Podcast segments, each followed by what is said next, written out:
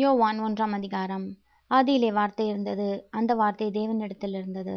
அந்த வார்த்தை தேவனாயிருந்தது அவர் ஆதியிலே தேவனோடு இருந்தார்.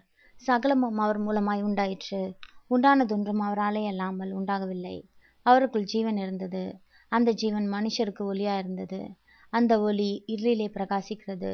இருளானது அதை பற்றி கொள்ளவில்லை தேவனால் அனுப்பப்பட்ட ஒரு மனுஷன் இருந்தான். அவன் பேர் யோவான். அவன் தன்னால் எல்லாரும் விசுவாசிக்கும்படி அந்த ஒளியை குறித்து சாட்சி கொடுக்க சாட்சியாக வந்தான். அவன் அந்த ஒளி அல்ல. அந்த ஒளியை குறித்து சாட்சி கொடுக்க வந்தவனாயிருந்தான். உலகத்திலே வந்து எந்த மனுஷனையும் பிரகாசிப்பிக்கிற ஒளியே அந்த மெய்யான ஒளி அவர் உலகத்தில் இருந்தார். உலகம் அவர் மூலமாய் உண்டாயிற்று. உலகமோ அவரை அறியவில்லை. அவர் தமக்கு சொந்தமானதிலே வந்தார். அவருக்கு சொந்தமானவர்களோ அவரை ஏற்றுக்கொள்ளவில்லை. அவருடைய நாமத்தின் மேல் விசுவாசம் உள்ளவர்களாய் அவரை ஏற்றுக்கொண்டவர்கள் எத்தனை பேர்களோ அத்தனை பேர்களும் தேவனுடைய பிள்ளைகளாகும்படி அவர்களுக்கு அதிகாரம் கொடுத்தார். அவர்கள் இரத்தத்தினாலாவது மாம்ச சித்தத்தினாலாவது புருஷனுடைய சித்தத்தினாலாவது பிறவாமல் தேவனாலே பிறந்தவர்கள். அந்த வார்த்தை மாம்சமாகி கிருபையினாலும் சத்தியத்தினாலும் நிறைந்தவராய் நமக்குள்ளே வாசம் பண்ணினார். அவருடைய மகிமையை கண்டோம். அது பிதாவுக்கு ஒரே பேரானவருடைய மகிமைக்கு ஏற்ற மகிமையாகவே இருந்தது. யோவான் அவரை குறித்து சாட்சி கொடுத்து எனக்கு பின்வருகிறவர் எனக்கு முன்னிருந்தவர். ஆகையால் அவர் என்னிலும் மேன்மையுள்ளவர் என்று நான் சொல்லியிருந்தேனே. அவர் இவர்தான் என்று சத்தமிட்டு கூறினான். அவருடைய பரிபூர்ணத்தினால் நாம் எல்லாரும் கிருபையின் மேல் கிருபை பெற்றோம். எப்படியெனில் நியாயப்பிரமாணம் மோசையின் மூலமாய் கொடுக்கப்பட்டது. கிருபையும் சத்தியமும் இயேசு கிறிஸ்துவின் மூலமாய் உண்டாயின. தேவனை ஒருவனும் ஒரு காலும் கண்டதில்லை. பிதாவின் மடியில் இருக்கிற ஒரே பேரான குமாரனே அவரை வெளிப்படுத்தினார்.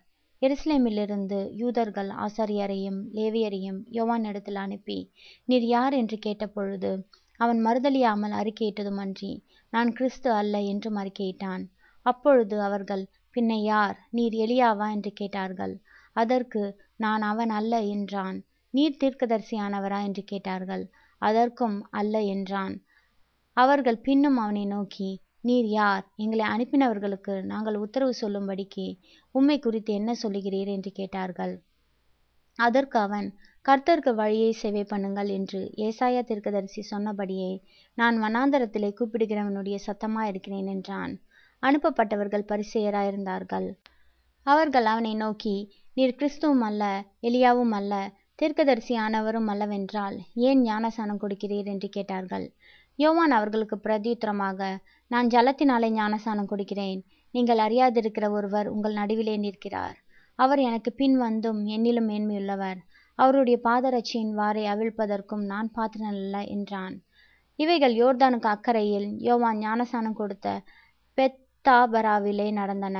மறுநாளிலே யோவான் இயேசுவை தன்னிடத்தில் வர கண்டு இதோ உலகத்தின் பாவத்தை சுமந்து தீர்க்கிற தேவ ஆட்டுக்குட்டி எனக்கு பின் ஒருவர் வருகிறார். அவர் எனக்கு முன்னிருந்தபடியால் என்னிலும் மேன்மையுள்ளவர் என்று நான் சொன்னேனே அவர் இவர்தான். நானும் இவரை அறியாதிருந்தேன். இவர் இஸ்ரவேலுக்கு வெளிப்படும் பொருட்டாக நான் ஜலத்தினாலே ஞானஸ்தானம் கொடுக்க வந்தேன் என்றான்.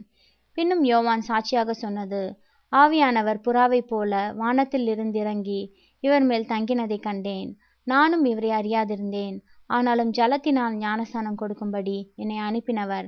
ஆவியானவர் இறங்கி யார் மேல் தங்குவதை நீ காண்பாயோ அவரை பரிசுத்த ஆவியினால் ஞானஸ்தானம் கொடுக்கிறவர் என்று எனக்கு சொல்லியிருந்தார். அந்தபடியே நான் கண்டு இவரே தேவனுடைய குமாரன் என்று சாட்சி கொடுத்து வருகிறேன் என்றான். மறுநாளிலே யோவானும் அவனுடைய சீஷரில் இரண்டு பேரும் நிற்கும்போது இயேசு நடந்து போகிறதை அவன் கண்டு இதோ தேவ ஆட்டுக்குட்டி என்றான். அவன் அப்படி சொன்னதை அவ்விரண்டு சிஷ்யரும் கேட்டு இயேசுவுக்கு பின் சென்றார்கள். இயேசு திரும்பி அவர்கள் பின் செல்கிறதை கண்டு என்ன தேடுகிறீர்கள்? என்றார். அதற்கு அவர்கள் ரபி நீர் எங்கே தங்கியிருக்கிறீர்? என்று கேட்டார்கள். ரபி என்பதற்கு போதகரே என்று அர்த்தமாம். அவர் வந்து பாருங்கள் என்றார். அவர்கள் வந்து அவர் தங்கியிருந்த இடத்தை கண்டு அன்றைய தினம் அவரிடத்தில் தங்கினார்கள். அப்பொழுது ஏறக்குறைய பத்து மணி வேலையாயிருந்தது யோவான் சொன்னதை கேட்டு அவருக்கு பின் சென்ற இரண்டு பேரில் ஒருவன் சீமோன் பேதுருவின் சகோதரனாகிய அந்திரேயா என்பவன். அவன் முதலாவது தன் சகோதரனாகிய சீமோனை கண்டு மேசியாவை கண்டோம் என்று சொன்னான். மேசியா என்பதற்கு கிறிஸ்து என்று அர்த்தமாம். பின்பு அவனை இயேசுவின் இடத்தில் கூட்டிக் கொண்டு வந்தான். இயேசு அவனை பார்த்து நீ யோனாவின் மகனாகிய சீமோன் நீ கேபா எனப்படுவாய் என்றார். கேபா என்பதற்கு பேதுரு என்று அர்த்தமாம். மறுநாளிலே இயேசு கலிலேயாவுக்கு போக மனதாயிருந்து பிலிப்புவை கண்டு நீ எனக்கு பின் சென்று வா என்றார். பிலிப் என்பவன் அந்திரேயா பேதுரு என்பவர்களுடைய ஊராகிய பெட்சாயிதா பட்டணத்தான். பிலிப்பு நாத்தான் வேலை கண்டு நியாயப்பிரமாணத்திலே மோசையும் தீர்க்கதரிசிகளும் எழுதியிருக்கிறவரை கண்டோம்.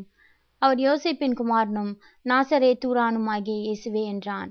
அதற்கு நாத்தான்வேல் நாசரே தூரிலிருந்து யாதொரு நன்மை உண்டாக கூடுமோ என்றான். அதற்கு பிலிப்பு வந்து பார் என்றான்.